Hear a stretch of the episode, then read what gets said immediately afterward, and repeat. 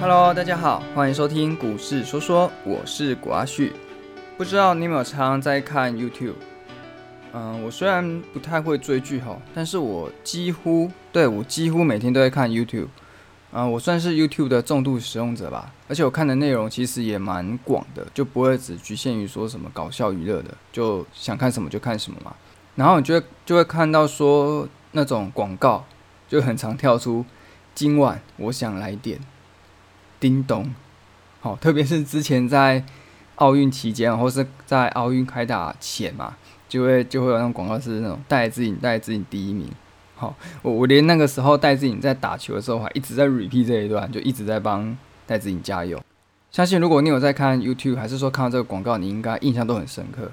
然后不得不说哈，还有一种广告，它出现频率其实也蛮多的，那就是关于说什么加赖投资的广告，而且它的广告内容重点，它都会提到说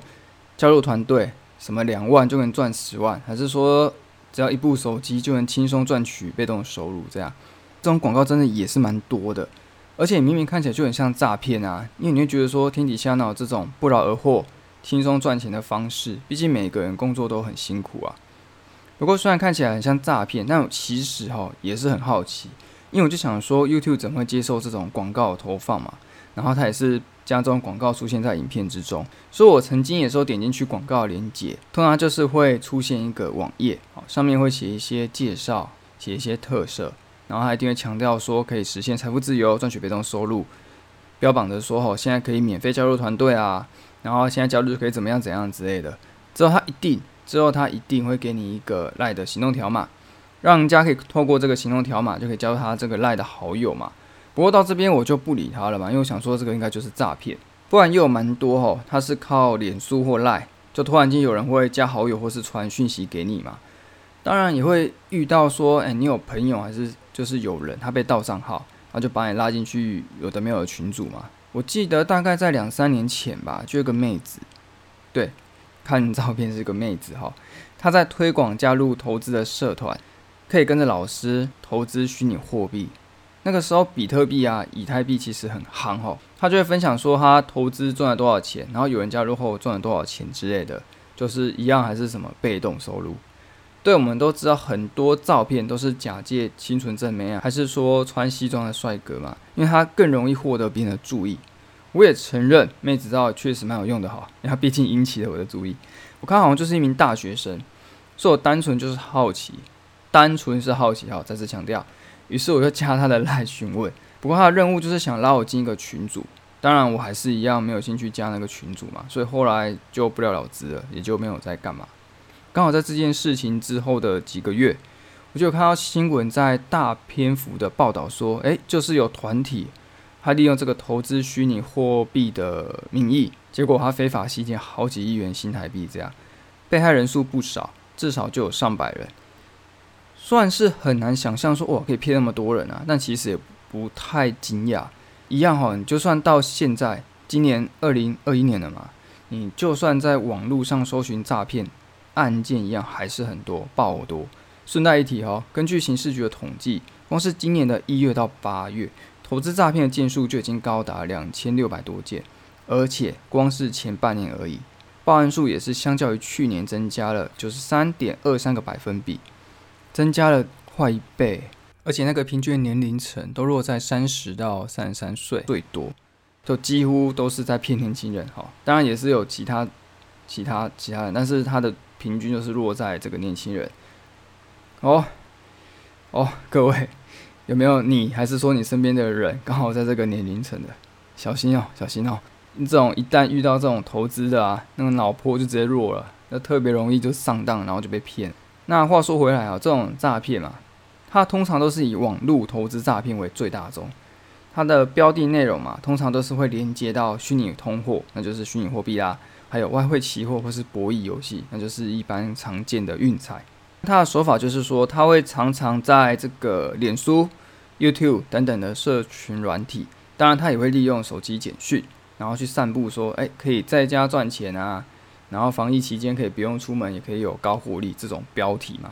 然后就会去吸引一些他想要赚钱的人加他的 line。那当有人进去之后，他就会提供。网址嘛，还是说 App 让人家可以点进去？那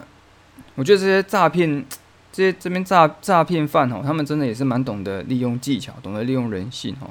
他们都会先用，就是会先请被害者用这些小额资金做转账，还是做超商的缴费，然后让人家先用小本做投资，这样就是先把人调进来，先把人调进来再说。一开始一开始哈，都可以看到那个获利的金额，然后接着他就会开始洗脑啦，洗脑说哦，你现在可以赶快丢钱进来啊，丢的越多你可以赚越多，对不对？然后就开始去，就是去怎么讲，也不能说循循善诱啊，就是开始去诱骗嘛，就开始骗这个被害人，就甚至不惜去借钱，哈，不断的往这个平台啊，往这个地方丢钱。就当你想要领回来的时候，想说，哎，我现在终于赚蛮多，我可以领回来的时候，啊，大家一定都知道，这种你想要丢钱进去，保证超简单、超容易，要你领出来，绝对没那么简单。它一定是什么东扣西扣，说可能要扣什么扣税嘛。可能要扣保证金之类的，哦，甚至哈有些网站还是那个赖就直接消失不见，然后这个时候才会惊觉说啊被骗了。总之各位知道了吧？这种在网络上特别要你加赖的，基本上都是诈骗。就别认为说既然都可以在 YouTube 上放广告，有没有可能是真的？哦，没有哈，就假的，骗人的哈，你就这种千万不要轻易相信哈。这种网络要人家加赖那个投钱那种都都诈骗哈。而且还有一种很过分的，他就是假冒我们常常在电视媒体上看到那那些投资老师啊、投资顾问嘛，还是说一些专家，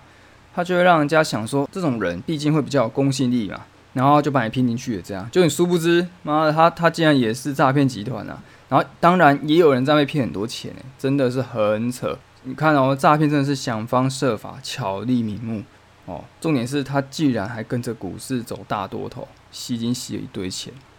讲到这边，就不得不提到我们标题说的嘛，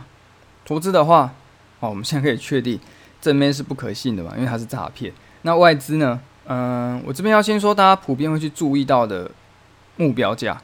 不能说目标价是完全骗人啊，只是它可能会有一些不单纯，或有一些外资券商，他会写报告，画个大饼，给投资人一个漂亮的故事，然后他就会调升目标价嘛，他会给予买进啊、加码啊，还是说超越市场表现的这个建议。那当一般投资人把这种报告，还是说把目标价看得很重要的时候，然后他就注意到，哇，这个股价离目标价确实还有一大段的距离，他就认为说有机可乘嘛，现在买进后，将来卖掉就是会一大段的这个利润嘛。结果往往可能在买进之后，股价却是一路下滑，有可能哈，股价是慢慢的、慢慢的跌。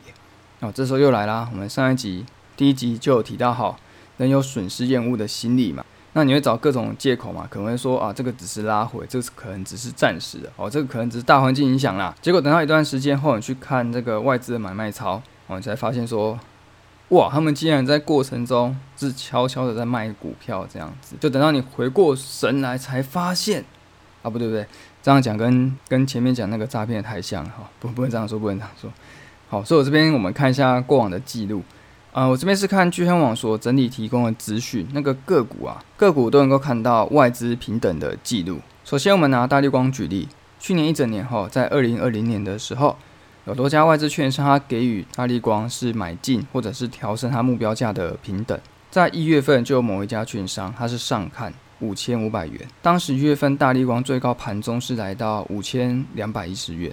不过，你如果回去看的话，你会发现外资买卖张数其实没有太积极的买进。或许当时可以说是因为黑天鹅就是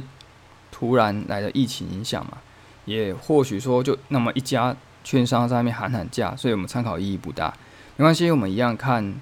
我们看九月到十一月，这边是多数的外资券商，它都给予大力光买进的建议哦，而且它的目标价，呃，区间是设定在三千八到四千七百元之间。不过重点就来了，当时候八月到十一月，大力光它的走势哈，就是都是空头走势，就一路的在下跌这样子。甚至你看外资九月到十月都是在卖股票为主，就一直在卖。那你可能会说，是不是当时大环境不好，就整个加权指数、整个大盘是不是很差？诶，没有哦。其实当时候那个大盘呢，基本上是一万两千点到一万三千点在做整理，没有出现什么大跌啊，或还是说崩盘这样。不过大力光可是从四千两百元一路跌破了三千元，哇，真的是买进后就算放到现在还是赔很多钱哈。那再来我们就看很受欢迎的航运，我们就以长荣为例，在今年哈，今年的一月到六月，就是前半年，多数的外资券商都是强调买进或者是加码，目标价更是从五十二元一路喊喊喊喊到一百四十五元。诶，确实哈，股价在后续有涨上去，可是可是，或许前半年这样一路跟风，投资人都可以赚到钱，航海王也可以当的爽爽的。可是哈，你们看，我们看现在，我们现在把时间拉回到现在，现在的前面两个月就是七月到八月，可能要想一下啊，因为其实多数券商对长荣仍然是看好，而且对于股价是看的超级乐观，已经喊到两百八，甚至喊破三百元。结果呃那个时候到现在嘛，就股价就一直下跌，跌到一百一、百二，这个大概这个位置啊，或许未来还会涨上去吧，但是我不知道。所以这边延伸出一个问题，我们已经可以确定说。网络上要你加来投资都是骗人的，都正面都骗人的嘛，哈。那我们可不可以相信外资报告所提到的目标价呢？就我刚刚的举例嘛，你可能觉得说，哇，这根本很骗，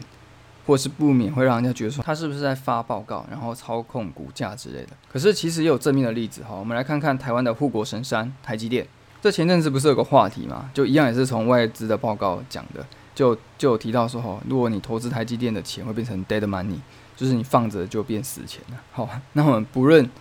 投资台积电会变成死钱，我们其实从去年